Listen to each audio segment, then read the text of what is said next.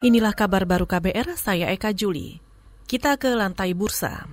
Indeks harga saham gabungan atau IHSG anjlok di awal perdagangan pagi. Mengutip data RTI, indeks dibuka di posisi 5.149 dan langsung jeblok 80 poin lebih atau 1,7 persen ke posisi 5.060. Hingga pukul 9 lebih 30 menit waktu Indonesia Barat, sebanyak 90-an saham menguat, 270-an saham melemah, dan 140-an saham stagnan. Sejumlah bursa saham utama Asia bergerak variatif. Indeks di Straits Times Singapura dan Hang Seng Hong Kong melemah, sedangkan indeks Nikkei Jepang dan Shanghai Composite menguat.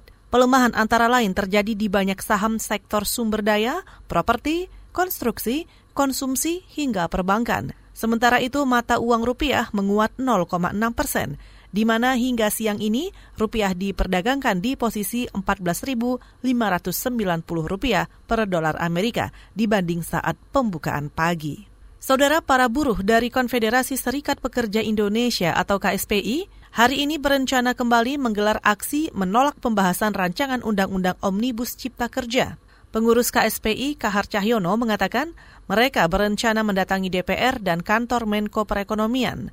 Kahar juga mengatakan mereka kembali beraksi karena ada informasi panitia kerja di DPR akan melanjutkan pembahasan rancangan Undang-Undang Cipta Kerja secara diam-diam. SPI akan melakukan aksi begitu karena kita mendapatkan informasi akan dilakukan pembahasan oleh uh, panja RUU Cipta Kerja. Besok kita akan aksi dan kemudian uh, secara bergelombang begitu aksi-aksi juga akan dilakukan di beberapa provinsi yang lain Sumatera Utara, di Kepulauan Riau, eh, di Bengkulu, eh, di Gorontalo, dan beberapa provinsi yang lain juga akan terus melakukan aksi sampai dengan puncaknya tanggal 14 Agustus eh, ketika sidang paripurna dilakukan begitu. Pengurus Konfederasi Serikat Pekerja Indonesia atau KSPI, Kahar Cahyono juga menambahkan, aksi serupa juga akan dilakukan secara bergelombang di berbagai provinsi.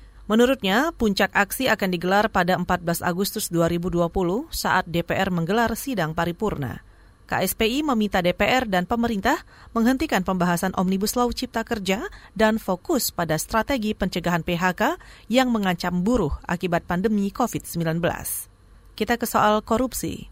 Komisi Pemberantasan Korupsi atau KPK menyambut baik keluarnya peraturan Mahkamah Agung atau PERMA terkait pedoman pemidanaan untuk terdakwa koruptor. Perma itu memungkinkan hakim memutuskan pidana penjara seumur hidup untuk koruptor yang merugikan keuangan negara lebih dari 100 miliar rupiah. Juru bicara KPK Ali Fikri dalam keterangan tertulis mengatakan, lembaga anti rasuah berharap dengan adanya pedoman pemidanaan itu tidak terjadi lagi disparitas dalam putusan tindak pidana korupsi. Mahkamah Agung menerbitkan perma nomor 1 tahun 2020 tentang pedoman pemidanaan untuk terdakwa koruptor. Perma itu dimaksudkan memudahkan hakim mengadili terdakwa yang dijerat pasal 2 dan 3 Undang-Undang Tipikor terkait kerugian negara atau perekonomian negara. Saudara demikian kabar baru, saya Eka Juli.